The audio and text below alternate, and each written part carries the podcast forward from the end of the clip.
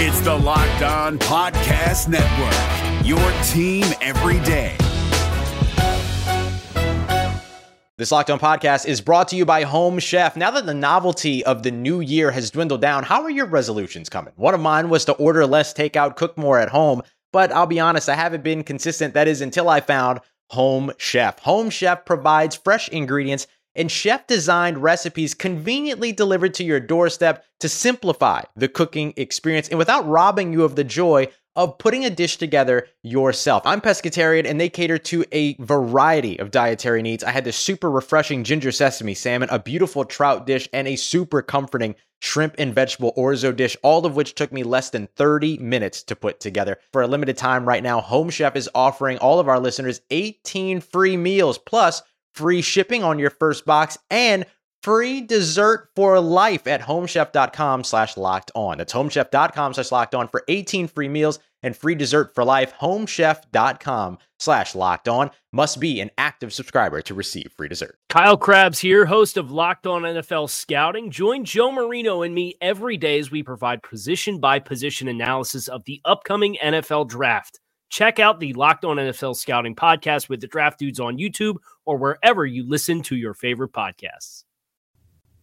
Are the Detroit Lions legit contenders and the Buffalo Bills and Miami Dolphins meet in a battle of AFC East juggernauts on NFL Kickoff Live?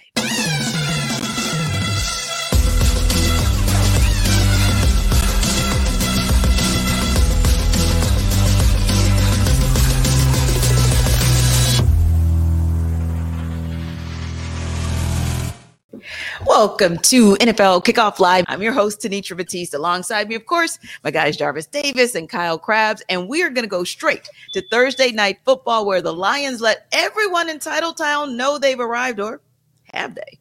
Folks, the Detroit Lions are three and one and all alone in first place for the first time since week two of 2017 in the NFC North. Just amazing. They go into Green Bay on Thursday night and they pound the Packers 34 to 20 really, for the Lions, it, it, was simple. In the first half, after a Jared Goff interception and trailing 3 0, the Lions put out 27 straight points against Green Bay, pounded them with their offensive line. Uh, Jahmyr Gibbs, David Montgomery on the ground. Montgomery over 100 yards rushing, over 30 carries on the night. Goff was very, very solid, and the defense really, really good as well. Another five sack performance from this defense. They take care of business and knock off the Packers for the fourth consecutive time and for the second straight time at Lambeau Field under the lights. Don't forget to subscribe to our Locked On Lions show, our Locked On Lions YouTube channel. Watch for free on YouTube. Lions are three and one. The Lions Packers matchup has turned into the Lions Packers matchup of old, just with the roles reversed. Four straight wins now for the Detroit Lions against the Green Bay Packers, a 34 to 20 drubbing the latest in the line from Thursday Night Football. I'm Peter Bukowski, host of Locked On Packers, and this game was lost at the line of scrimmage for Green Bay. They couldn't block Detroit's front, not even the backup interior defensive lineman. They could do nothing. They got absolutely punked at the line of scrimmage in pass protection, where they have been one of the best pass protecting teams in the NFL through the first month, at least until Thursday night. The problems didn't end there. On the other end of the line of scrimmage, the Packers' defensive front, they get absolutely bullied 43 carries, 211 rushing yards for the Detroit Lions to add insult to injury. Jared Goff gets off with a big scramble. Kalif Raymond hits a 40 yard run. This was an absolute butt kicking. And right now, the Lions are in control of this division and of this rivalry. So tell us how you really feel. But you know what, Jarvis? This is not a shock to us because we saw up front, up close and personal, exactly who the heck the Lions are when they did the exact thing to the Atlanta Falcons. Kyle, it really, in watching it last night, I felt like it was just the same thing. It was on repeat. Like there, one thing I can say about the Lions is they're consistent and they're getting better and better on both sides of the ball. And they showed that dominance. Even when the Packers tried to mount a comeback last night, the Lions knew that it was coming and they were ready for it. And they definitely just kept, as one of our friends says, foots on necks last night. But yeah, Lions three and one running the NFC North house way. Yeah, th- the formula, Peter kind of laid it out, and, and you guys saw it firsthand with Atlanta. But just reading the numbers off the sheet for the first four games of the season 118, 102, 115, and 211 rushing yards offensively for Detroit. Their defense, 90, 82, 44, and 27 last night against Green Bay. Oh, we got Aaron Jones back. Good news. Well, not exactly. Uh, anytime you can force a team to be that kind of one dimensional, the way that Detroit is right now with Dan Campbell and the way he's got them playing in the trenches. And then conversely, you can control the pace of play with what you're doing offensively and your ability to run the ball. It's going to set you up really well. And you, you hear the cliches of NFC North cold weather football, but like that stuff's real. And say what you want about Detroit, they'll have a chance to answer those questions late in the year. But that's where my mind goes next is Minnesota plays inside. Green Bay, you got that cold weather game out of the way early, right? But when you get late in the year, it's translatable football, even though Jared Goff really benefits from being a quarterback who plays indoors at home. And you know, another thing about this game that I thought it was very interesting, Kyle, is like we saw the duality of Jared Goff as a quarterback, right, in the NFL first drive, poop pick. And then Green Bay get, gets down. Of course, they stall out a little bit and they get to, end up getting the field goal. But and then the next thing you come down, drive, come down what seventy five yards to go for a touchdown. So it's just so amazing to be able to see those those different sides of Jared Goff within within that game, and then we just saw the, the really good side, you know, for for for the, for the rest of the game. So I think that the Detroit Lions are here. Um, I, I, think I'm ready to say that right now because when you think about having an established identity, um, they want to run the football. They want to be physical. They want to out physical guys. And when I'm seeing John Cominsky, T, you know we're very familiar with him. He's playing for the Atlanta Falcons. Was, he, was, that our, was that the same John Cominsky, JD? No, no, that's a different John Cominsky. That's a different John Cominsky. He's a little bit thicker. He's a, he has he's able to uh, actually put some put, put put some weight on. You can see him working that bull rush last night, and he's always been a guy that continues to just keep coming. He's going to keep rushing. He's going to keep trying to get off blocks. And you saw him start to implement those things. And, and when you have a guy, a coach like uh, a Dan Campbell, and your defense coordinator is a guy like Aaron Glenn who wants to be aggressive, who wants to be physical. And you just continue to hear that and hear that. And it seemed like it's finally starting to come through for him. So when you see all those these pieces start to come into play. And you're saying that, all right, you know, Green Bay, you know, all the hype about Jordan Love and hey, they're about to have 10 more years of good quarterbacking and all that stuff. They made him look like a young quarterback who hasn't started that many games in the NFL, even though he's been in the league for three years. So I, I think that when you, like you said, you're forcing the teams to do what they don't want to do. You don't want Jordan Love to sit back there and, and just sling the ball all over, the yard, even though he might be capable of that. But you then you get to the point where you're putting the ball in harm's way, and I think that Detroit Lions have consistently done that throughout this year. And you know, barring a, a mishap in, in, in, um, against Seattle, but I think that those are some of the things that you got to look for when you're talking about, hey this is the team that's on the rise, and this is the team that everybody should be aware of going forward. Yeah, and I think, like you guys are saying as well, they're playing. And, and there's two ways I want to talk about this or just mention it real quick. And one way when I say that they're playing as a unit is last night, Jordan Love's driving the Packers down the field, right? And you're thinking, okay, they're about to do what they did to the Saints last weekend potentially. And then Jerry Jacob comes out of Jerry Jacobs comes out of nowhere to give that support to the rest of the secondary he's he's watching this play and he sprints over from one side of the football field to another and not only does he end any hopes of a comeback for the Packers, but it's going back to what you guys said as far as complimentary football. Well, here we go. Now we got you the ball back offense. Now make sure that we end it right here. And the, in comes David Montgomery. And not that he hadn't already had a game because he had a game, but literally it was the way that they shut the door on the Packers that was so impressive because your defense gets it back to your offense, and then your offense says, Yeah, we're not even letting you get back on the field. We're, we're done here tonight. So I think that you're seeing a holistic team that Dan Campbell and company are putting together, and they're going to be formidable uh, across the rest of this season, I think. Yeah, and Tanitra, just to back that up, real one thing that's really eye opening about Detroit and complimentary, you talked about one unit to another. But yes. offensively, you came into this year and they invested the pick in, in Jahmyr Gibbs, and everybody's chomping at yes. the bit to see more Jahmyr Gibbs. Mm-hmm. And I get it. But they have five skill players that are averaging over 50 yards from scrimmage per game. Yeah. thus far this season. That includes Gibbs, that includes rookie tight end Sam LaPorta, includes David Montgomery, Amon-Ra St. Brown. So like that was one of the questions was, hey, we had this first round pick wide receiver, Jameson Williams, who's suspended for the first month and a half of the season. Where they like how balanced can they be offensively? They have five guys averaging over 50 yards from scrimmage right now. Like they're getting really diverse contributions and LaPorta's popping with catch and run opportunities. It's just really impressive to see how they're able to spread the ball around. They're not one of those teams that you come in and game plan against and say, oh, okay, we got to take care of him. We're going to be okay. Like they, they've got a bunch of guys right now that are stepping up too. Yeah. And I think that, you know, with Ben Johnson, the way things are going right now, Cal, like he's not going to be in Detroit next year. Like there is going to be some serious conversations about. We know every year that a head coaching spot might be might come about, and I'm sure probably it's going to be in Chicago more than likely. If we're talking about bottom teams, I know we're going to talk about about that a little bit later on, but I feel like Ben Johnson is really coaching himself into a situation where like he can't, he's not going to be able to turn down a head coaching job this this summer. Now, you make a good point about Ben Johnson, but Casey, let's talk a little bit about what's going on and where does Matt LaFleur go from here? Because there were some questions that came up. And one of the things that you guys mentioned is Jordan Love. And yeah, he is three years into the league, but he's not exactly three years experientially.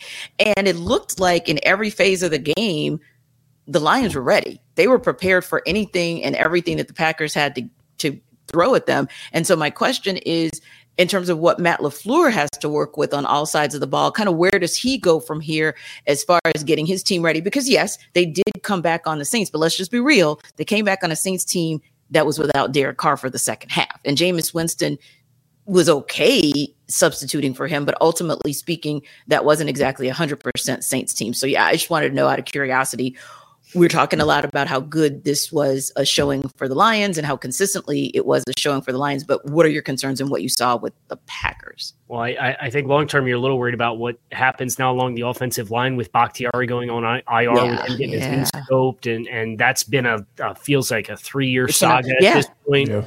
And I know they've been without Elgton Jenkins uh, at least for stretches of the opening stretch of the season as well. Uh, they've been dealing with some really adverse conditions for player availability. Christian Watson's supposed to be their big play receiver. He was out there, but he really didn't look great. If we're being honest, I mean, I mean, Aaron Jones has struggled with availability right now.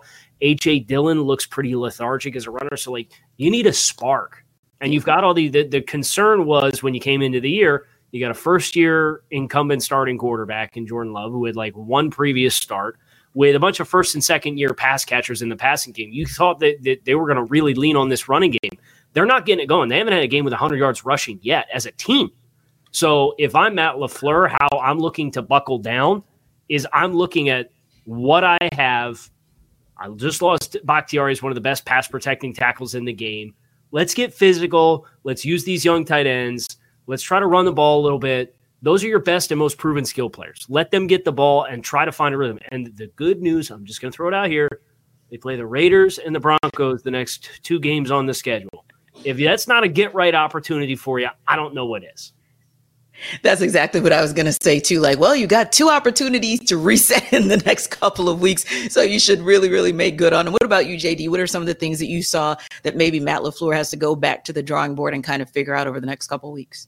I mean, I think they just find some, find, figure out what you want to do on this defensive side of football. Like we talked about all the weapons and everything that you have on uh, the young guys that you have on the offensive side of football. You got a lot of good guys like Karl Brooks. You got guys like Devonte Wyatt. You know, all of those guys that are guys that can get home, they can get to the quarterback. So I think you need to be able to figure out how you can get put those guys in situations so they can flourish, right?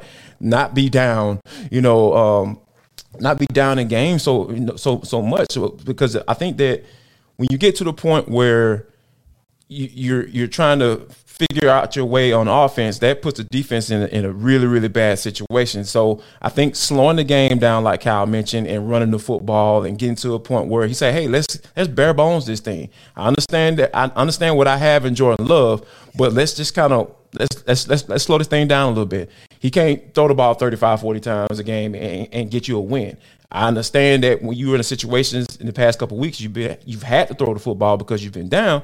But I think that they're they're in a situation where for the the the longevity of the team mm-hmm. to not get themselves in a situation where they're they're losing games or get on a losing streak. I know you got some some quote unquote cupcakes game coming up, but you can lose those games if you start to lose yourself and start to try to be something that you're not, and that is you don't have a veteran quarterback, you don't have an Aaron Rodgers back there that that you can count on to sling the ball all around the yard and, and get get you some wins. You have a young quarterback, you got two capable running backs. Like I said, I know they've AJ Dillon hasn't been who who we thought he was or who he's been. Um, he hasn't been that consistent at running the football since he's been in the NFL, but you've seen flashes. It's something there. And then, of course, Aaron Jones is your guy. You got to get those guys the football and, and figure out a way to kind of slow the thing down so you can stay in games, so you can get your defense to a point where, hey, if we if the defense got to be out there and make plays, and, and, and sack the quarterback and turn get some turnovers and so we can work with some short fields, that's what we have to do. Yeah. Well, the Lions are going to have an opportunity to show more dominance over the NFC South because, of course, they'll be taking on the Panthers and then they'll be at Bucks as well. So it'll be interesting to see how they continue to show the dominance that we've seen in them the first couple of weeks as well. Now, we're going to take Kyle back to his happy place in a second when we talk Dolphins Bills. But first, Jarvis will tell you the best way to avoid being hangry after hanging out with us for the next two hours. you will never be angry listening to Kyle Crabbs, Tanitra Batiste, and myself, Jarvis Davis. I said my name in third person. Yes, I'm speaking in third person right now. But let me tell you about a DoorDash. DoorDash is the place you need to go because hey, guess what? If you're missing some syrup for your pancakes, you need some ham and, and for your burger. You know what I mean? Like yeah, all that stuff. If you need all that, all you got to do is hit up DoorDash because they got everything you absolutely need. So they can get grocery delivery that actually delivers with thousands of grocery stores to choose from. You'll find the best in your neighborhood and boost your local company with each and every order. So, you know, I know you're sitting right like, okay, Jarvis, like, what do I need to do? What's the deal? What's the hook? I got the hook right here for you. So get 50% off your first DoorDash order up to a $20 value when you use code Locked On NFL at checkout. Yes, that's 50% off up to $20. No minimum subtotal.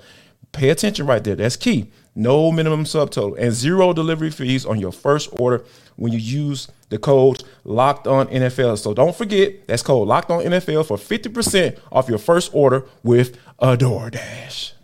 We're driven by the search for better, but when it comes to hiring, the best way to search for a candidate isn't to search at all. Don't search, match with Indeed. 93% of employers agree Indeed delivers the highest quality matches compared to other job sites, according to a recent Indeed survey. And listeners of this show will get a $75 sponsored job credit to get your jobs more visibility at Indeed.com slash podcast. Just go to Indeed.com slash podcast right now and support our show by saying you heard about Indeed on this podcast. Indeed.com slash podcast. Terms and conditions apply. Need to hire? You need Indeed. Well, you know, I don't know. They could be hangry because sometimes if your hunger reaches your anger, especially if you're a Packers fan, watching the first part of this show, you might be hangry. So you can check out DoorDash after you check out this show to alleviate all that. But I tell you who is not hangry because they are happy and full after last week. That is your Arizona Cardinals fan base because they absolutely made the Cowboys look like cowgirls, if we're just being honest about it. So when you look at them, what it, do you see? We'll talk about that a little bit later. But like I said, we're going to go to Kyle's happy place because we know he's always happy to talk about the Dolphins, and they have a huge matchup this coming weekend against the Bills. Yeah, uh, you have the Dolphins in a position to kind of legitimize themselves. Obviously, they they played a couple teams in the Los Angeles Chargers, who were a playoff team last year uh, New England Patriots with Bill Belichick on Sunday Night Football, and then they do what they did last Sunday to the Denver Broncos to, to really kind of catapult their offensive production for the first three weeks of a season into like historical stratosphere. But they're playing the Bills, and the Bills are top three in just about every major statistical category defensively. So I think that's really where the focus is. Is Miami is glitz, glamour, touchdowns. There's all this focus on Miami's offense versus Buffalo's defense. And uh, I, I, think it's a fascinating matchup for Miami because you, when you watch how Miami has played teams thus far this season, they haven't had a team that plays kind of a simplistic style of football the way that Buffalo does. They don't get super exotic. but they're very good at what they do. They have a mastery of that system. I know Sean McDermott is calling the plays for the first time. That was Leslie Frazier's gig, but McDermott's been the head coach there since 2017. So there's uh, this level of mastery, of trust, of leverage, and passing off players in zone. They don't play country zone where it's like, okay, I'm just going to drop the grass and cover this third of the field. Like they're very sticky in zone coverages. But Buffalo, conversely, has played teams that have been very static in the first three weeks of the season. Not a lot of pre snap movement. Miami is head and shoulders the most dynamic pre snap offense in the league right now for all of the shifts and motions and their ability to test that element of Buffalo's defense. I think that's where the attention really gets to be fun for the chess match that you're expecting for this game. Miami's getting Jaylen Waddle back. Uh, I would expect both offensive linemen that are probably questionable when the final injury report comes out. And Terron Armstead, and I know he just said in the locker room like three minutes ago that he'll be out there. Uh, he didn't practice on Wednesday. I would expect Connor Williams plays as well. Uh, the Bills announced that safety Jordan Poyer will not play in this game. The Dolphins announced that defensive end Jaelan Phillips will not play in this game. So both teams missing a key starter defensively, but I would expect you're, you're largely going to get strength on strength. And the question really is does Miami's pre snap administration test the Bills in ways that forces communication breakdowns and allows for some of these explosive plays to still show up on Sunday? And what you saw in the Dolphins last weekend with the total annihilation of the Denver Broncos, really, it looked like one of the most, if not the most complete team in the league, at least through these first couple of weeks. So, Jarvis, would you say that you, when you look at the Dolphins, you feel like they are that much of a complete team? And if they're not the best, they're certainly one of the top three so far in the league this season? Yeah, I would have to put the Miami Dolphins up there because when you think about the way that what they do on offense, like Kyle said, talking about you know one of the top teams as far as pre pre snap uh, motion, like think to the tune of like seventy seven percent in NFL. So like when you think about what that means or what that does to a defense, like a lot of times when you get those guys moving, you like a lot of times the quarterback from a pre-snap standpoint is looking at the defender, looking at that linebacker. Is he moving with the guy or is somebody taking off and, and running across the formation with the guy who's going who's going into motion? So all those things are, are like basically pre-snap reads that they can tell you like, okay, that can determine uh, coverage. So if that that man is going across the formation, following him along, so more than likely that's man coverage. If he's just taking a, a, step over, the linebackers are shifting over one step.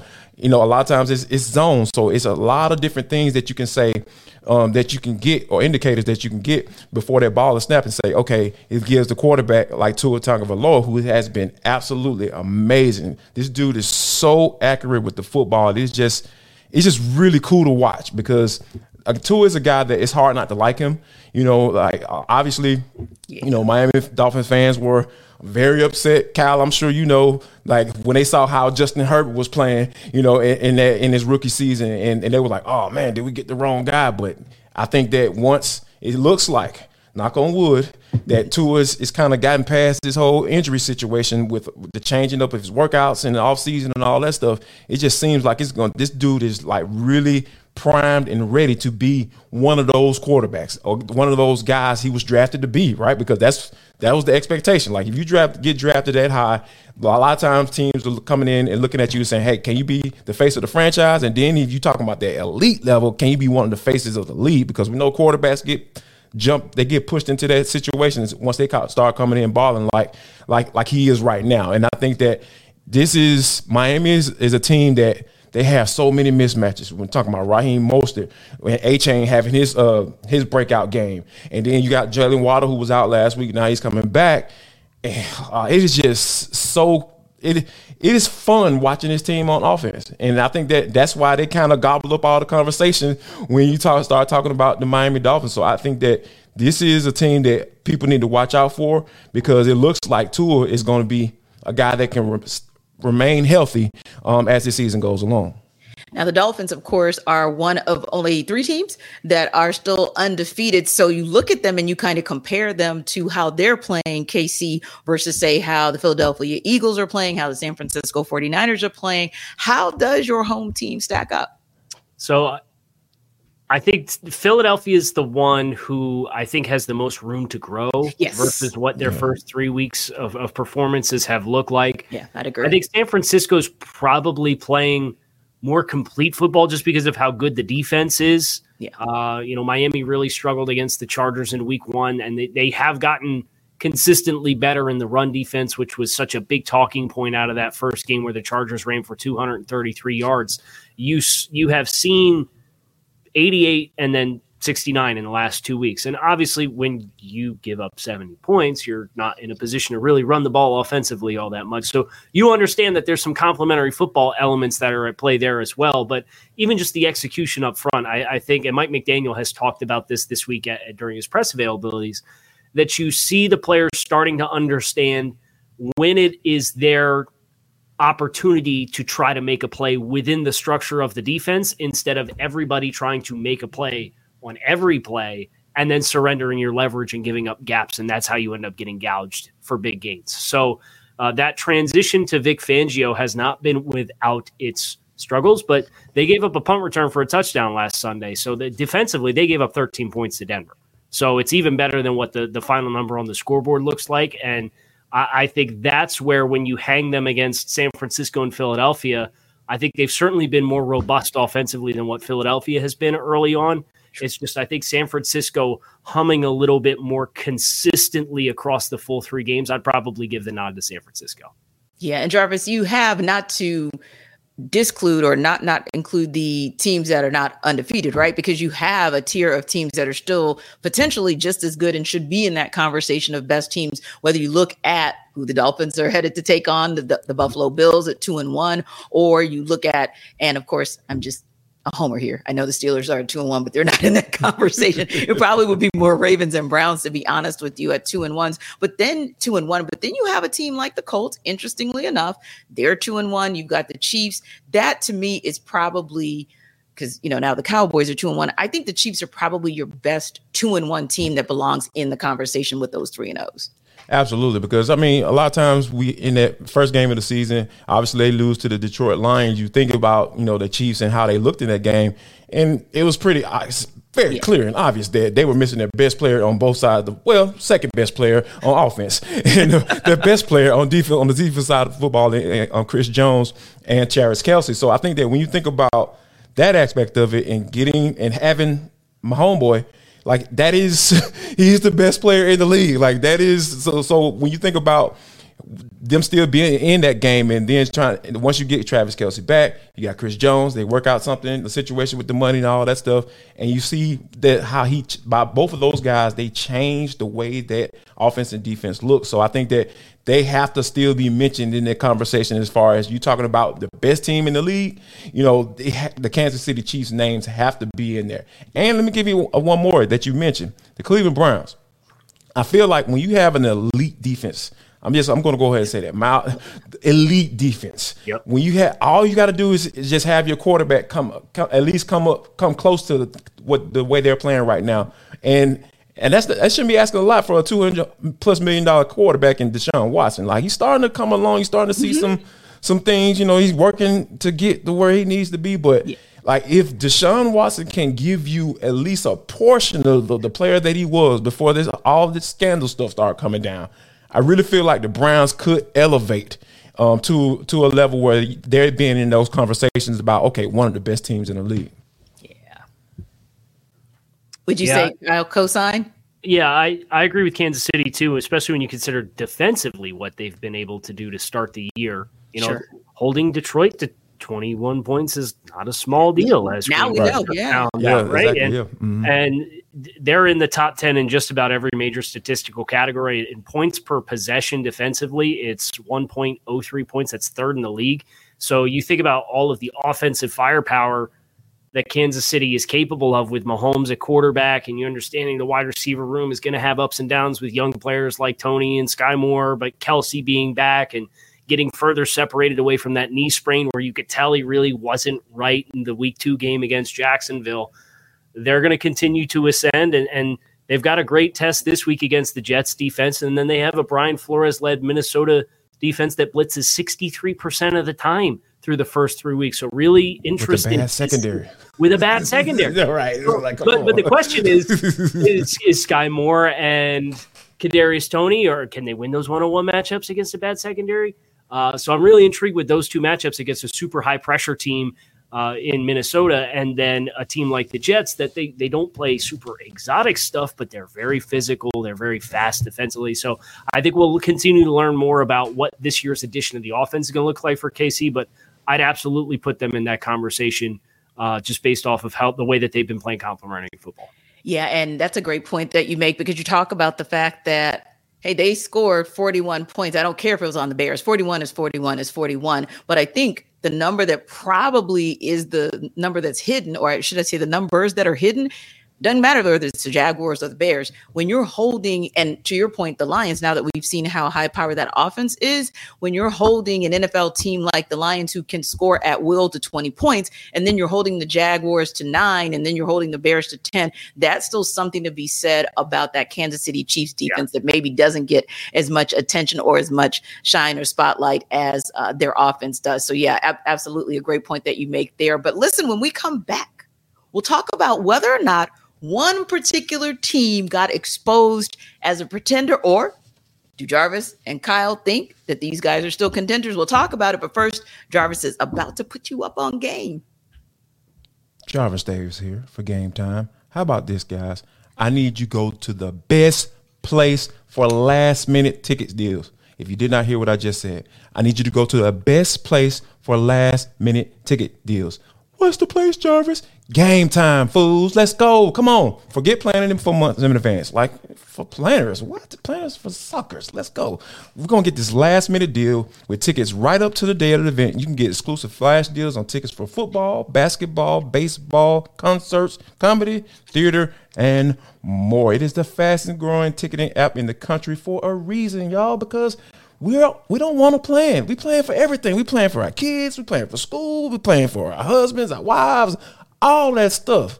Everything, side pieces and all. We do what we plan for all that stuff. We're tired of planning. Come on, y'all. We don't want to do that. So here's what I want you to do: snag the tickets without stress with Gametime. Download the Gametime app, create an account, and use code Locked On NFL for twenty dollars off your first purchase. Yes, twenty dollars off your first purchase. All you gotta do is drop the code Locked On NFL. So Make sure that you download Gametime today.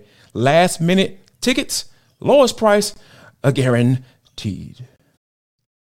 Hey guys, it's Joe Marino. Being around sports media and a fan of the Buffalo Bills for a lifetime has taught me that sometimes it's exploring the sliding doors moments and what if scenarios in sports that can be the best part of the fan experience. What if the Seahawks let Marshawn run on the one yard line with the Super Bowl on the line? Or could a coin flip have landed Magic in Chicago, Michael in LA, and made Charles Barkley the first black president? Enter Wondery's newest sports show, Alternate Routes, a weekly leap into the sports multiverse with former Sports Center anchors Trey Wingo and Kevin Frazier. Each week on the podcast, Trey and Kevin will pry open the sliding doors of a different what if moment from the world of sports. In these alternate sports realities, dynasties will fall, legacies will change forever, and new goats will emerge. Follow Alternate Routes on the Wondery app or wherever you get your podcasts, and you can listen to Alternate Routes early and ad-free right now by joining Wondery Plus. Well, I guess since you missed mentioned side pieces, it is cuffing season. So yeah, get your game time on, good people. the time of year. Let's go. Let's do it. Let's do it. Another time of the year. I love it. I love it. And you know what else a lot of people love is the fact that the Arizona Cardinals I don't even know if one up is a good enough word to what they did to the Dallas Cowboys last weekend. I think they kind of turned them into cowgirls, to be honest with you, with how they looked on that field. But it actually brings up, in all seriousness and all fairness, a conversation that is legit, which is was that Arizona game kind of a blip on the radar as every team kind of has one of those games, at least one of those games every season? Or does this show you maybe that there are some chinks in the armor and maybe more so than we previously thought about the Cowboys? For me, uh, they're, they're in the process of this offensive philosophical change. And you, you get with, with how much they're featuring Tony Pollard, which, hey, good for you. It's one of the, the franchise tag running back situations that's working out where Pollard's maximizing his value thus far. And, and the Cowboys are getting a lot of run out of him. You know, he's 312 yards from scrimmage. It's leading the team Uh, they, they are pounding the rock a ton. He's getting over 20 carries per game. But I do look at what they are looking like offensively, and I just feel like they're a little one dimensional. Like they need somebody else to step up. Yeah. And that's the concern. And and obviously you lose Trevon Diggs at the end of last week, and it's a big time gut punch. And I think it showed with how they came out and they played throughout stretches of that game. But I also wonder uh, was was this a trap game for Dallas for for their preparation? It felt like they tried to flip the switch once you got into halftime and realized, oh, this team's got a little punch to it, and then they couldn't get back into it. Uh, but but Dallas, they've only got one other player besides Pollard who has more than 113 yards from scrimmage through three games. Brandin Cooks was brought in here, and I understand Brandin Cooks missed a game, but they need that extra element to be, I think, more complementary offensively for them to live up to their potential. And they played this game without a couple starting offensive linemen. I get that too. But Arizona, from a talent perspective, even without those guys that you played that game with in week three, shouldn't have been on your level. And I, I think that's it's an unfortunate lesson to learn, but if you're going to learn it, learn it early in the year, apply it moving forward and hopefully they they get themselves right in a little bit. I think more dynamic offensively, just because I think they need to benefit from that versus just being this turn around, give the ball to Tony Pollard 21 times a game, and hope CeeDee Lamb makes all the plays for you when you need him to in big moments. And Kyle, that's a great point because it was something that you talked about earlier. And Jarvis, you know, chime in here when we talked about those three and O teams. And we talked about the fact that of those teams, the Eagles are probably the one that's trending up and has the most poten- potential to grow. So, to your point, Kyle, if they're going to stay, if the Cowboys are going to stay in the conversation of trying to get out of the NFC East as a division winner or at least a high wild card, they're definitely going to have to evolve that uh, offense but really get it together on defense as well, other than, of course, Michael Parsons. But ultimately speaking, yeah, Jarvis, if they're going to compete in a very competitive NFC and again, try to get out of their own division, they're going to have to step up their game. And, and they have to get healthy as well because we have three offensive linemen being out of your starting lineup, that, yeah. that is a pretty big deal. One, okay, yeah, you're supposed to be able to supplement that. But when you got three, like that is that is a pretty big deal. You're talking about sixty percent of your starting offensive line. So yeah, they still got 415 yards offense in week three. I, I, mean, I, I understand that. I get it, but that, it means a lot though. Like you had yeah, Chuma Edoga, a guy who kind of bounced around on the Falcons practice squad for for a little while, starting out there at tackle. So those are you can't you can't ignore that. But I, am not giving the, the Cowboys a pass. Don't don't don't don't get it twisted. I feel like there is there is something to the fact that when you talk about, you know, only having one pass catcher, you know, that, that can make plays for you, or you put the ball in the hands of a pass catcher and they can start working for you.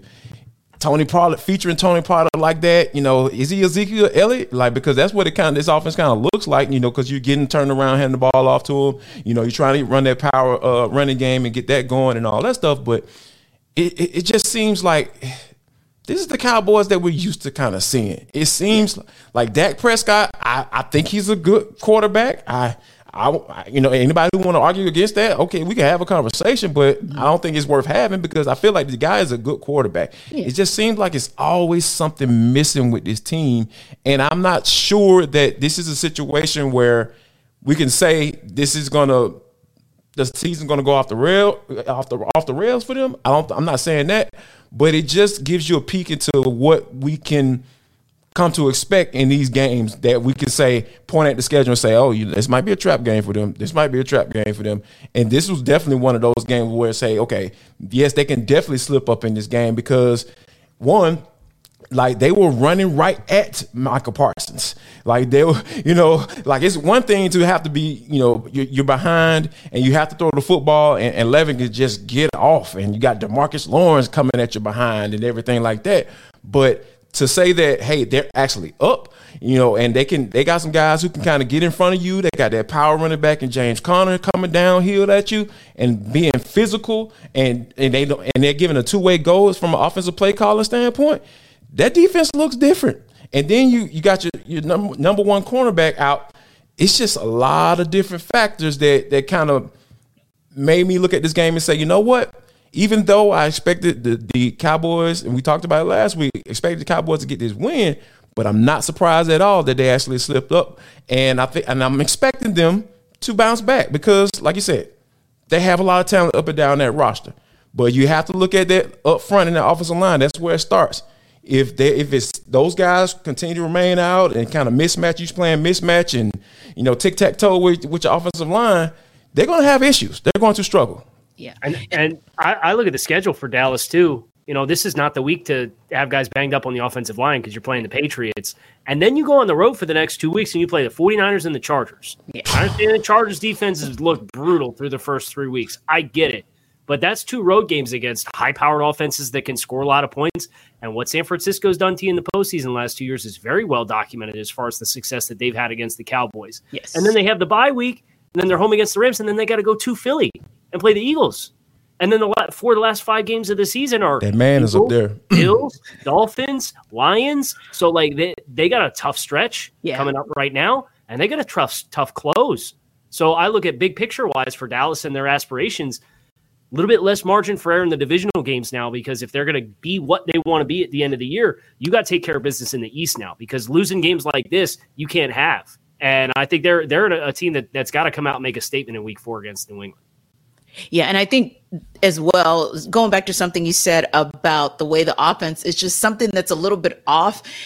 You know, you're going to get what you're going to get out of, like you said, Tony Pollard. He's no Ezekiel Elliott, but you're going to get something out of him. CeeDee Lamb is who he is. But one of the questions I had was okay, Dallas is one of those teams like so many others. I'll, of course, use uh, Kansas City with Travis Kelce as an example. But Dallas is a team that's also known for getting a lot out of their tight ends. And I don't think they're getting anything out of their tight end room, but also I'm wondering where's Michael Gallup? So they're going to have to get like they need him to step up as well because him getting having eight receptions, 11 targets granted, but just eight receptions, that's kind of not going to do it if they're looking week by week to get a tougher schedule and teams that like you all said can actually score at will. But we got a couple teams here that are, I'm going to call them interesting. Although I think just one of those teams is interesting because I think one is they are who we thought we, they were, right? But the Carolina Panthers, that's the one I'm saying. That team is who we thought they were. Minnesota Vikings, maybe a little bit more shocking that they're 0 3, but they're both 0 3 heading into week four. And they're both looking, of course, to get in the win column for the first time this season. Panthers are currently a four and a half point underdog in this one. And so Julian Council is going to take us he of Locked On Panthers and sell us on why the Panthers will cover that spread.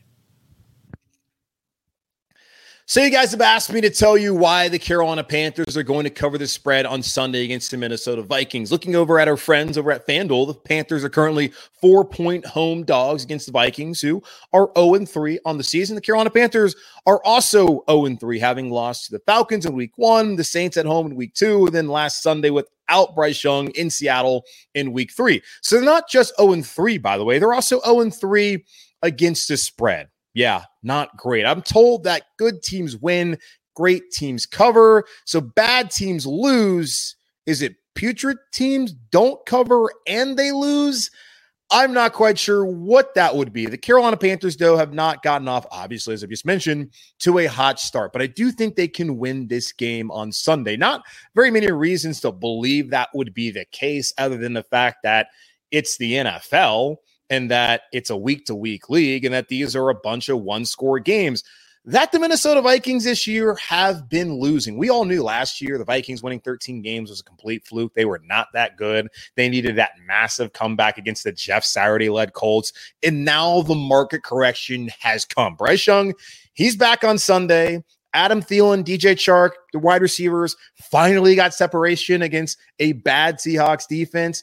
Well, the Vikings defense is also bad. It was bad last year, is bad this year. Brian Flores is going to try and send a lot of blitzes, and I think they're going to get burned with quick passes like they did last week with Justin Herbert and the Chargers went into the TD Bank Stadium and beat them. So I think the Carolina Panthers will cover and win on Sunday because the Vikings don't win one score games this year. I mean, the Panthers have a ton of injuries. There's a lot more reasons to say why they won't cover, but I'm not here to do that. I'm here to spread positivity and joy and tell you why you should put your money on the Carolina Panthers. So, you guys asked me to sell me why. Well, there you go. Carolina Panthers, because, you know, the Vikings are the Vikings. All right, Julian almost almost sold me on the Panthers, but I'm gonna let you guys have that. like here, here's the thing. Like this is going to be the battle for the bottom of the barrel, right? Like let's, let's, let's be honest. And, and I think it's, it's, it's the perfect scenario for for the Vikings because you know Kirk Cousins is pretty much on his way out. I'm assuming, and then you know they're gonna take it, see if they can probably take advantage of uh, get into that sweepstakes for the, a guy like Caleb Williams if he wants to go there. You know, you know.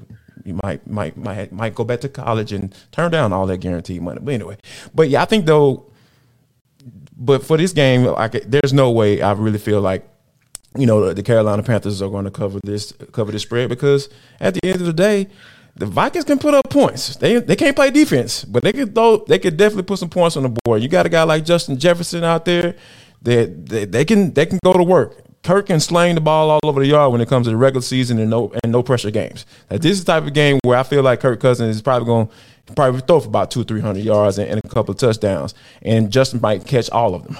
you know, so I, I, think that yeah, Carolina doesn't have uh, a chance, and you know what, in covering that four and a half point spread. Yeah, I think Sorry. you make a great point. No, no, no. I think you make a great point because we we we all love Julian and, and, and we try to be nice about that. But yeah, you're right. The Vikings have the, the truth was trying to come out, T, and he yes. couldn't just he couldn't hold it back. Like hey. he threw it in there the last five seconds. Well, you know, if you want to throw some money, you maybe possibly can. Nah, right. no. Nope. Like you about to get somebody to lose their doggone mortgage, man. hey, hey, Kyle, we have a saying in uh, in Atlanta, and maybe it's a southern saying as well, but bless his heart because because yeah, I'm not really sure what he was looking at. And one of the other things, just to to be honest with you, I don't think that at least from what we saw in watching the Panthers take on the Falcons, I don't think we saw anything in their secondary that should make the Vikings afraid that they won't be able to score at will, just like Jarvis said. So yeah, I I don't know. Maybe you saw something, Kyle, or you see something or hear something that we don't. Maybe.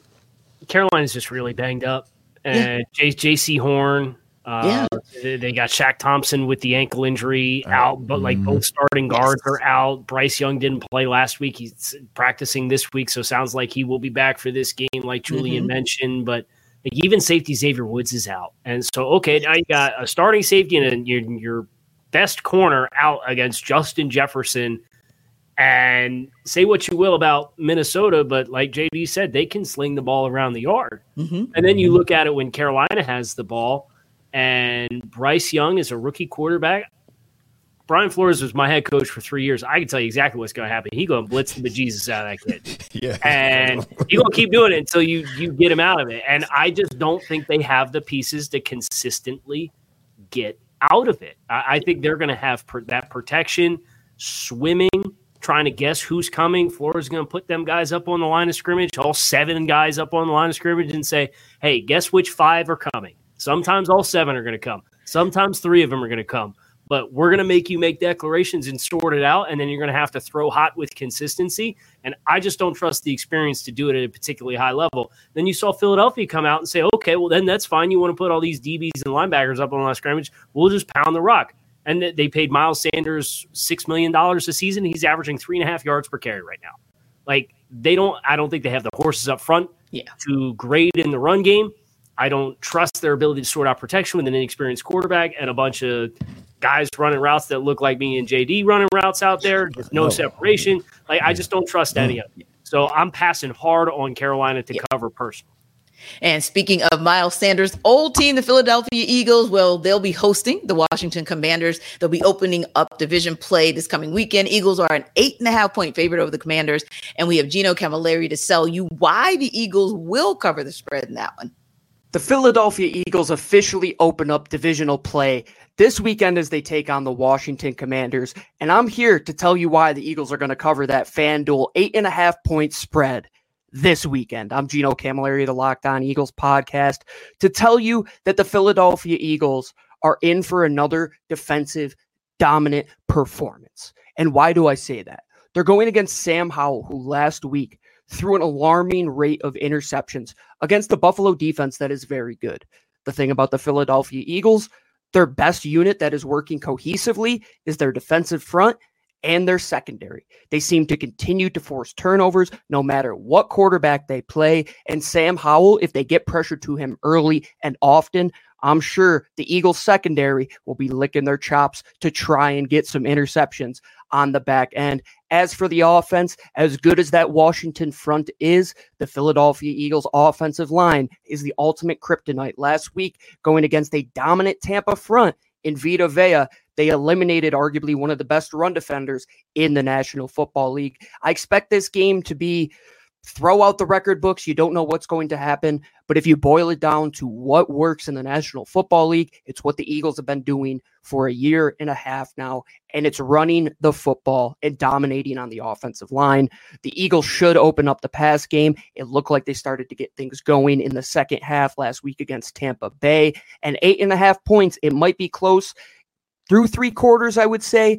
But when the Eagles get that ball late and they have to choke down that clock, I expect them to go out there and win probably by 10 points. I'll take a guess 31 21. The Eagles walk out. They cover the spread over at FanDuel. I'm Gino Camilleri from Locked On Eagles. Make sure you tune in each and every day, five days a week. Fly, Eagles, fly.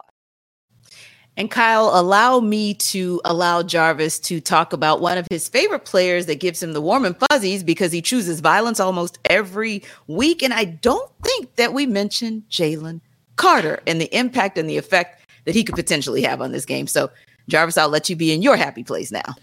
Yes. So let me talk about the most uh, valuable player according to Spotrac in the National Football League, Mr. Jalen Carter. Yes. I was. I wish he would have kept that 88 number. Oh man, why didn't keep that? Anyway, but anyway, but yeah, I think that you know the Eagles are definitely. I'm with Gino. They're going to definitely cover this spread at eight, eight and a half points because uh, Sam Howell looked like who I thought Sam Howell was going to look like when he came into the NFL last week because the Buffalo Bills were absolutely terrorizing this young man. And I think that the Eagles can do the exact same when you're talking about the defensive pressure that can come from that interior because that's the thing that scares quarterbacks the most. That interior rush. Like, yeah, the edge guys, like, you know, they can run that edge, run that loop all they want. You know, all the time, a lot of times, all got a quarterback got to do is step up in the pocket. But oh my lord, when it comes up that middle, oh, ooh, T, you, you know how I feel about this. But when you get that pressure up the middle, it does something to a quarterback psyche. It makes it speeds up their clock eh, tremendously. And you saw the Bills take advantage of that last week. This dude was just throwing the ball up for grabs, and they were going to go get it. And I think that you know the Eagles, for that reason, they're going to be able to take advantage of this. Um, simply, I think they easily cover. Uh, I can say they can even uh, have a 15 point lead by the time by the time this game this game is over with because the Commanders they they came back down to earth a little bit. Like I was on on board with them for the most part because and I, and one of the thing reasons why I thought that was interesting about that game is the fact that they were able to stay in that game because of Josh Allen putting the ball in harm's way. That's the one thing that, that he can he can quite dodge a little bit. So I think that with given the way Sam Howell played and given how hey the Eagles being able to put pressure on their guys without sending pressure, and then you can add to that if you can send that second level pressure or even a third level pressure. Those are some of the things that I feel like they're going to really throw um, the Washington Commanders off, and I feel like at the end of the day, uh, yes, the Eagles will cover. I'm buying big time Eagles to cover. I mean, it, 16% of Sam Howell's dropbacks this season have ended in sacks. 16%. Like Ooh, that's 3x like a good number at that specific statistic. and look, that the, the the Buffalo Bills are 16 nothing 5 minutes into the fourth quarter, right? It really snowballed late as they tried to to press. I was disappointed Washington didn't run the ball more. I thought they had some good physical runs. Buffalo's got some small edges. I don't know that you're going to have the same success against Philadelphia, but you do look at the second level of that defense, and you'd like to think if you can get big and physical with a big back like Brian Robinson, you you can have some success running the football. But if you're just going to continue to drop back and let Sam Howell read these five and seven step drop concepts, Jahan Dotson hasn't been getting the ball. I think he's got like 80 yards receiving through three games it's just not firing as far as being able to read the field. The offensive line's a big concern. I was surprised how poorly Andrew Wylie played in week three. Uh, just compressing down inside, letting free runners off the edge, searching for for somebody to block inside, but the center stepping the same way that he's stepping down. It was a mess. It was an absolute nightmare performance for Washington. And I think there's too much there to right that ship in one week your hope is to run the ball and keep it close. And I know Washington played him tough last year. So, like, I, I know there's familiarity there from a personnel standpoint, a divisional game, and you never know what's going to happen when divisional games end up happening. But I definitely buy Philly to, to comfortably win this game just because I think JD made some great points about the pressure on the inside against a shorter quarterback and Sam Howell, who right now is being asked to read stuff down the field and hold the ball. And it's a bad mix. Yeah, and when I look at the New England Patriots, their team that's probably heading into Dallas on the worst possible weekend at the worst possible time when Dallas is looking to right the wrong from last week. So, of course, they'll face the Cowboys in Big D. Pats are a six and a half point underdog there. And here's Mike D'Abate to sell you on why the Patriots, Patriots rather, will cover the touchdown spread. Much like Bill O'Brien does with the New England Patriots, Dallas Cowboys head coach Mike McCarthy and offensive coordinator Brian Schottenheimer like to run the football to set up their offense, and they have some effective runners to be able to do it. Tony Pollard is Dallas's lead back, and he can hurt you on the ground as well as catching the ball out of the backfield. Pollard averages 4.3 yards per carry. He's got 264 yards and a pair of touchdowns through the first three weeks of the season. But he's not the only game in town for Dallas. Rico Dowdle backs him up, and he's been effective in spot duty. And let's not forget the rookie Deuce Vaughn, who can be shifty and disruptive on situational downs as well. The key for Dallas in establishing the run is their big offensive line, and that line has been banged up in recent weeks. Tyron Smith, Tyler Smith, Tyler Biadasz, Zach Martin, and Terence Steele are a formidable group ordinarily. But let's not forget that Biadasz, Martin, and Tyron Smith all missed the Arizona Cardinals loss due to injury. Their status is going to be a key storyline to monitor throughout the week because if Dallas's line is still feeling its injury effects, that could mean a very big day for the Patriots' defensive front. Now, the Patriots are dealing with some injury concerns of their own on the defensive line. Davon Godchaux with an ankle injury and Daniel Ekuale with an elbow injury left the Jets game. They did not return. Their absence had little effect on a strong afternoon on run defense, as the Pats effectively shut down Breece Hall and Dalvin Cook. With Ekuale now on IR, that means that pass rush weapons like Deatrich Wise Jr., Christian Barmore, and rookie Keion White really need to step up to help provide some help for Lawrence Guy and Davon Godchaux if he plays in this game. The key here is Keion White, whose athleticism is going to be a major component in stopping the run and trying to keep Dak Prescott and that Dallas passing game off balance. If the Cowboys offense can't get untracked, Look for the Patriots to keep this closer than that six and a half point spread on Sunday. All right. So it's going to be a very interesting game to see how the Patriots will react, or more importantly, how the Cowboys will react after what happened to, against Arizona last week. Now, if there's one thing the pandemic has taught us, it's how to shop differently. And Jarvis will tell you a great way to do it with eBay. Jarvis Davis here for eBay Motors. Guess what, guys? Our partners at eBay Motors have teamed up with Locked On Fantasy Football host Vinny Iyer. Ah, yes, our guy, Vinny, Vinny Iyer, to bring you some of the best fantasy picks each week all season long. Whether you're preparing for the daily draft or scouting the waiver wire, every week we're going to provide you players that are guaranteed fit on your roster. So let's take a look as to who picked out who's picked for this week for eBay's guaranteed fit fantasy picks of the week. All right, this week fantasy pick of the week, guys, is Brock Purdy. Yes, you heard that right. Second year guy who has picked up where he left off as a star rookie passer down the stretch last season with his sharp play in Kyle Shanahan's diverse, loaded passing game this season. Purdy is playing off of Christian McCaffrey's running well and delivering nicely through the red zone with his arms and legs. In week four, Purdy gets a favorable matchup at home against Arizona's defense. Purdy should manage multiple scores with 250 plus passing yards at San Francisco's Bills, an early big lead in another blowout. Yes, I'm telling y'all, San Francisco is the guy is the team that you need to watch, and of course, Brock Purdy is right there for the taking. Vinny Iyer from Locked On Fantasy Football is going to help you win your fantasy championship, and eBay Motors knows the championship team is about each player being a perfect with fit same with your vehicle. So, with over 122 million parts of your number one ride or die, you can make sure your ride stays running smoothly. From brake kits, LED headlights, or roof rack bumpers, whatever your baby needs, eBay Motors has got you covered. So, and with a guaranteed eBay fit, It's guaranteed to fit your ride the first time, every time, or your money back. Plus, at the prices, you're getting out of here with some money in your pocket. So who's not trying to save money right now? So go to eBay Motors right now. Cause hey, I got an old school Buick. Me and my brother were trying to restore. Like I might have to hit eBay Motors up. Y'all got some old school parts? Yes, definitely go check out eBay Motors. So keep your ride or die alive at ebaymotors.com.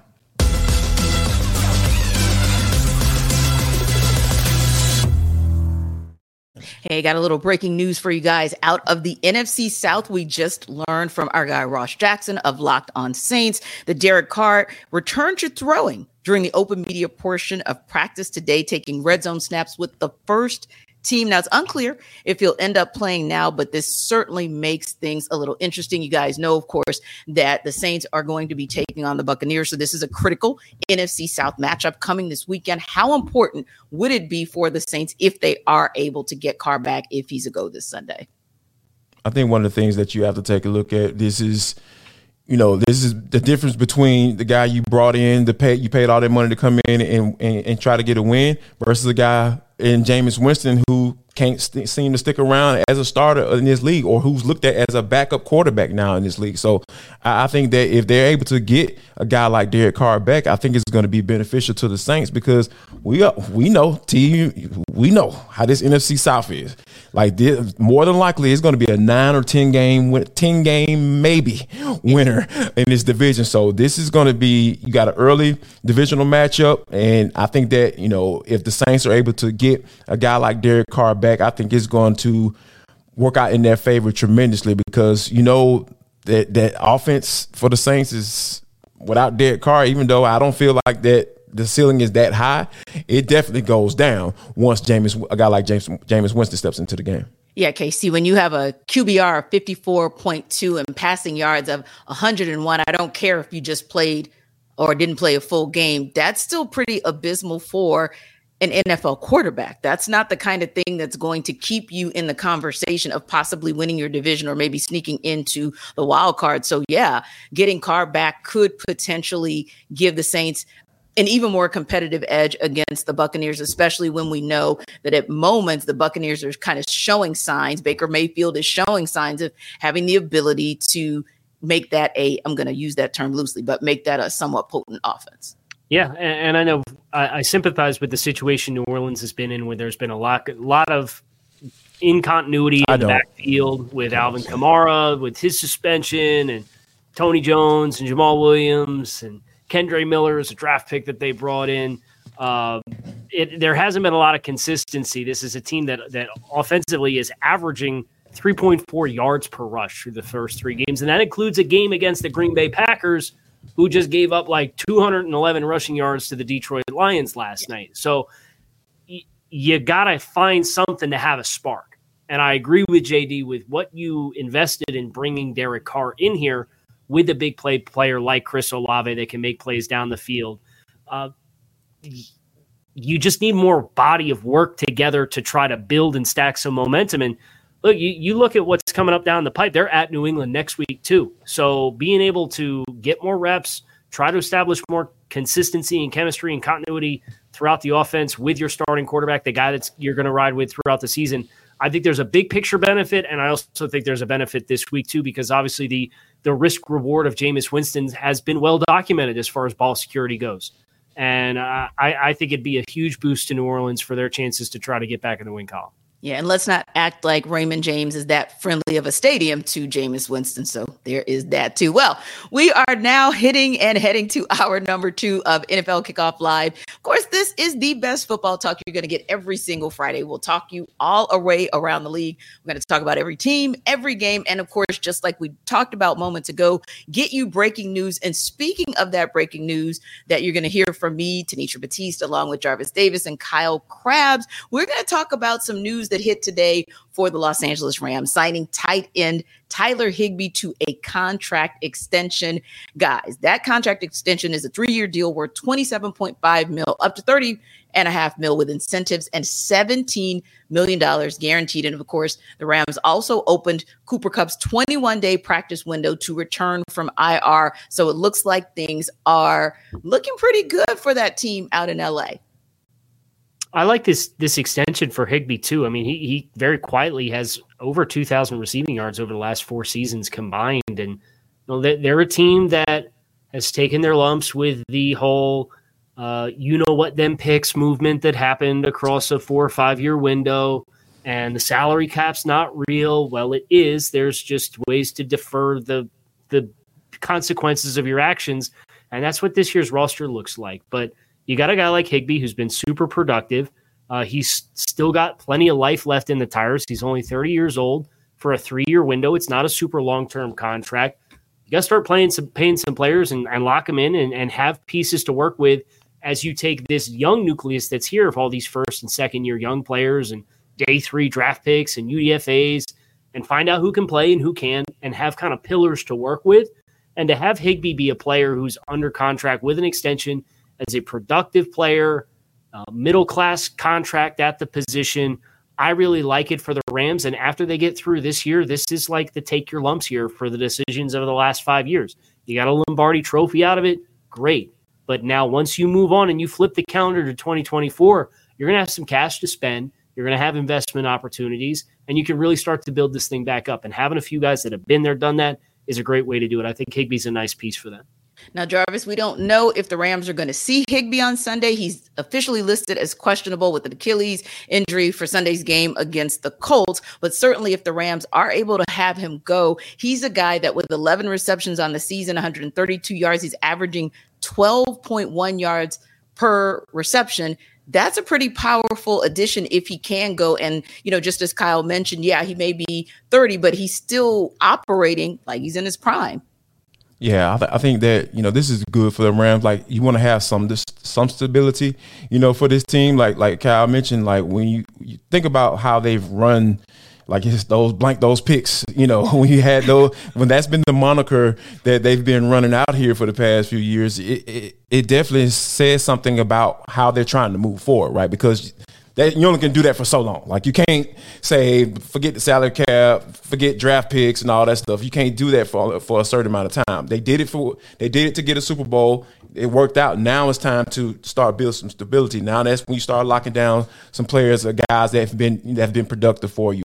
A guy like Tyler Higbee and then Cooper Kupp, like like T mentioned, like they're opening up the practice window for him. You can get a guy like that, you know, back into the fold. Those are some of the things that you know say, hey, we're starting to build something, and maybe this is can be enough for Aaron Donald to stick around for a couple more years because we know how close he's been to retirement. So yeah. that dude is an automatic first round Hall of Famer. Like that, as soon as he, as soon as he, the day he retires, the clock is starting for him to put on his gold jacket. So if you can get convinced guys that you're trying to build something, you're trying to win another Super Bowl that can, that's that's sustainable, that you're trying to be a, a contender for more than just one or two years. I, I feel like this these are some of the things that you can do by signing your young guys by with Higbee and getting some of your guys like a guy like Cooper Kupp, get him back into the fold to combine with the Puka Nacuas of the world and Tutu Atwells, all that stuff. Like you're starting to really build something and you're gonna make guys who may be on the verge of retirement, like Aaron Donald,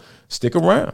Yeah. And it may not seem like a big deal or a big matchup for this weekend, but certainly if you can have Tyler Higbee go and as you get Cooper Kupp closer, but more importantly, if you can have Tyler Higbee go, it's going to be a big matchup for the Colts as they continue to try to build on some early successes this season. But there are a lot of key matchups starting a lot of division play this weekend. So let's go around the country as teams gear up for some of those games. We'll get updates from an impressive 49er start to the season and then some teams who maybe need to prove that they really want to be in it. Let's go game to game.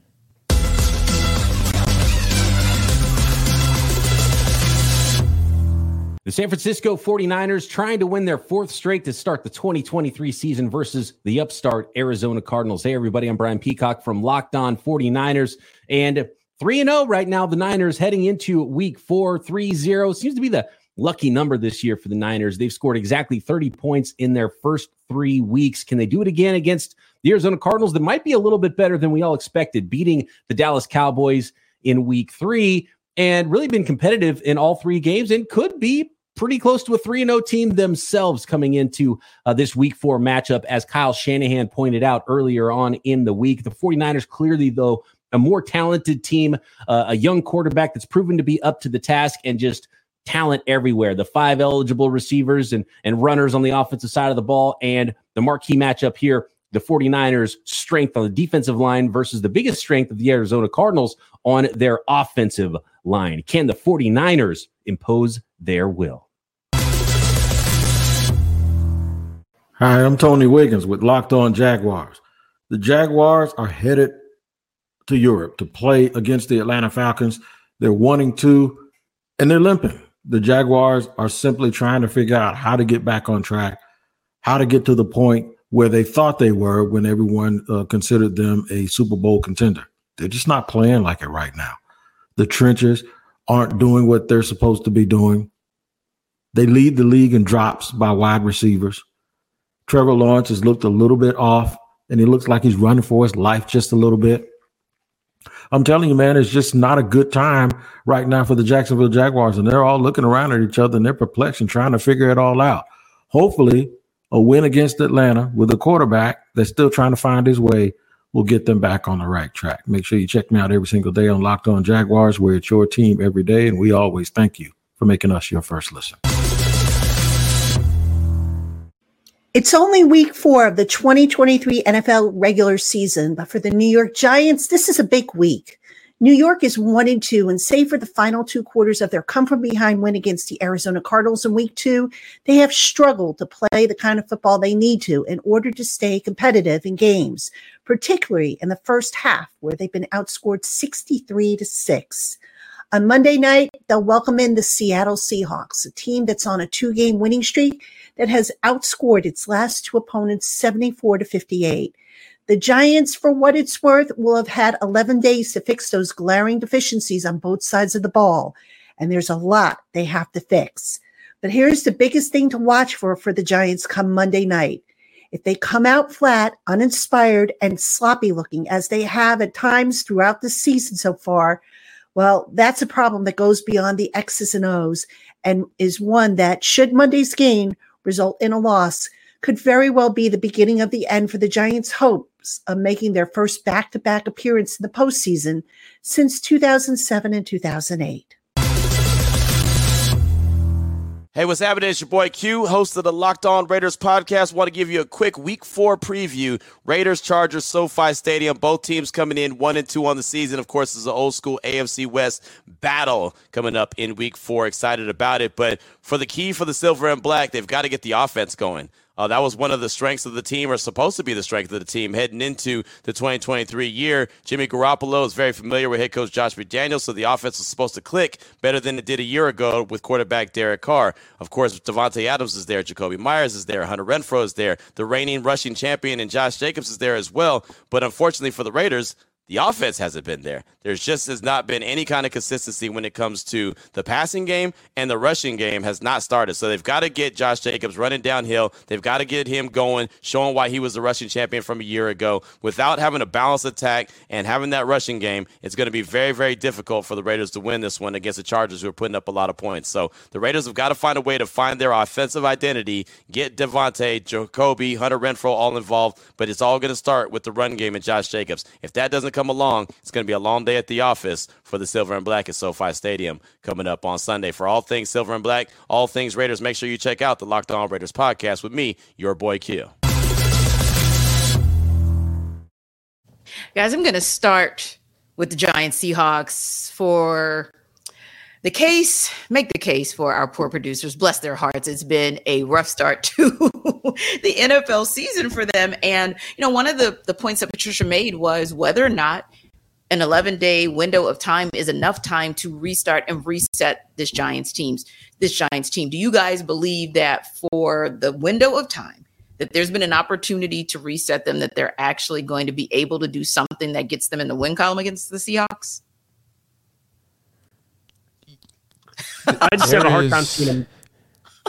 That, ahead, that dead silence, that pregnant pause told it all, guys. But like it's it's so hard like when you when you think about like who they're going up against like there is i think it's you can there says something there's something to say about you know the seahawks like i, I know that that when they when they're in the space where they look like they're down or they have a down week, they always tend to kind of come, jump back. And I think that they kind of get back to their roots about being able to run the football. And and we know the Giants, they kind of struggle against that. Like they struggle against that. And then with all the injuries that you deal on the other side of the, of the football, when you're saying like, okay, can you get healthy enough? Is Saquon Barkley going to be ready to make that jump and do what he needs to do or what we what he said that running backs deserve to be paid to do. Like I want to see that. I want to see him, you know, be able to do that. But I don't think he's going to be capable of doing that, you know, in this matchup. So I, I really feel like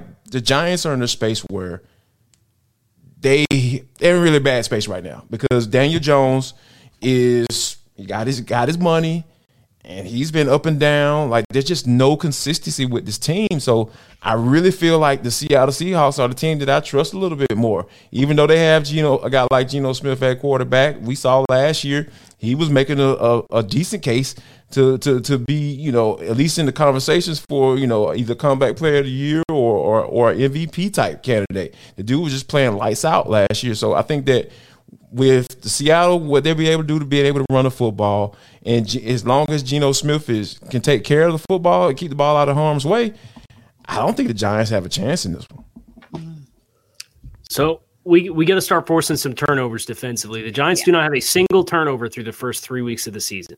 They are getting pounded in the run game on a weekly basis. 122 yards against Dallas, 151 yards against Arizona, 141 yards against San Francisco. So you're getting run on. You can't turn the ball over. It's a really, really bad mix. You have less than 175 yards of offense in two of your three games so far this season. It's bad. And Darren Waller was supposed to be the fix all for the skill group. It hasn't materialized. Saquon Barkley's missed a game, obviously dealing with the ankle injury. And I get Andrew Thomas didn't play in their last game, too. So that's a bad mix, especially when you're going against San Francisco. They had some personnel issues that I didn't think they even touched this offseason. And I don't know if that's because they made the playoffs because they went 9 7 and 1 and then won a playoff game against Minnesota. And we thought we were something that we weren't. So we try to just build on what we had. But um, if you're going to turn it around, you have to start playing dramatically better defense, which is supposed to be the strength of this team. You look at the roster that they have, it's the defensive interior and it's Wink Martindale and that super aggressive system that they have. And it just has not been there. Now, I think you can look at personnel on the defensive side of the ball and say, okay, like we can maybe get the light bulb to turn on, but I don't see the reinforcements came, coming offensively that are going to help this team. And Seattle has always been a team that has wanted to just come out and punch you in the face and pound the rock. And they're missing their offensive tackle and Abe Lucas, who's on IR. So you know they're not going to drop back a ton. They're going to want to play forward. And I think that's even more bad news for New York. Yeah. And you look at a team kind of switching gears to the AFC West, another intriguing matchup Raiders versus Chargers. And it kind of, for me, it's the Raiders are the intriguing part of that matchup mostly because I'm thinking about, and you guys just talked about it, Saquon Barkley being a guy who was on the end of that holdout. Now it's injuries and it's just been kind of like an up and down iffy. Feels like the same thing for Josh Jacobs, right? Like just can't get right, can't get going. Ever since the holdout, you're talking 45 carries, 108 yards, 2.4 yards averaging a carry. But also, of course, the news that just dropped about Chandler Jones and the fact that he's away from the team because he's been arrested, and Jimmy Garoppolo is questionable because he's still in concussion protocol. So the Raiders are an intriguing. That's an intriguing situation, and of course, the Chargers being it, to me, they're intriguing because you just never know which Chargers team is going to show up. And you never know if the good Chargers show up, how long they're actually going to show up. So, yeah, that's another one of those. Not only is it interest, interesting or intriguing because it's a divisional matchup, but this might have big implications because both of these teams on different levels and for different reasons are trying to figure it out.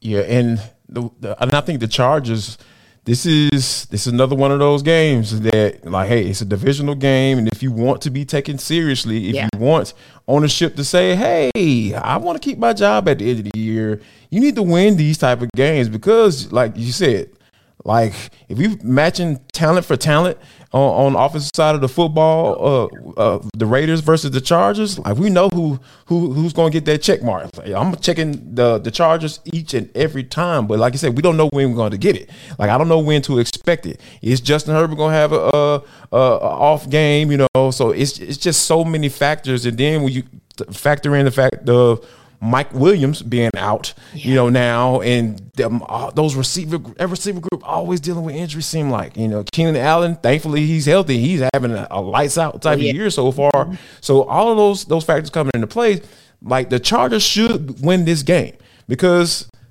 I'll take Justin Herbert versus Jimmy Garoppolo. 10 times out of 12, man, 10 times out of 10, you know what I mean? So, man, my math is off today. I don't know what's going on with y'all, man. I, I did 12 out of 10. 12 out of 10. There we go. Yes, that's what I meant. 12 out of 10, yeah. That's what I'm talking about. Kyle, man, that's What I- Casey that's why I like yeah, that's exactly what he said. So, yeah, I'll take him 12, out, 12 times out of 10. So, those are some of the things where when you're looking at this team and, and, and kind of matching up these guys from a skill standpoint, like the Chargers should win this game. They should be able to outscore the score the Chargers because the Raiders just look t- discombobulated on offense. And when you have a guy like Josh McDaniels as your head coach, like that, that's a problem. That is a big problem. Yeah, and you're right. The Chargers can absolutely score 34 points week one. Of course, it was a loss, but still 34 points nonetheless in week one, 24 in week two. And of course, in week three, they were finally able to crack the code, scoring 28 points and getting a win. For more of NFL Kickoff Live, check out your favorite Locked On NFL YouTube page and get the second hour where we go over our best bets of the week. Is your team eliminated from the playoffs and in need of reinforcements? Maybe it's time for a rebuild, or maybe they're just a player or two away from taking home the Lombardi Trophy.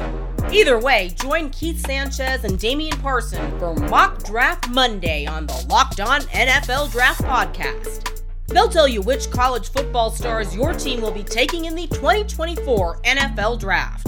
Check out Mock Draft Monday on the Locked On NFL Draft Podcast, part of the Locked On Podcast Network. Your team every day. Hey, Prime members, you can listen to this Locked On podcast ad free on Amazon Music. Download the Amazon Music app today.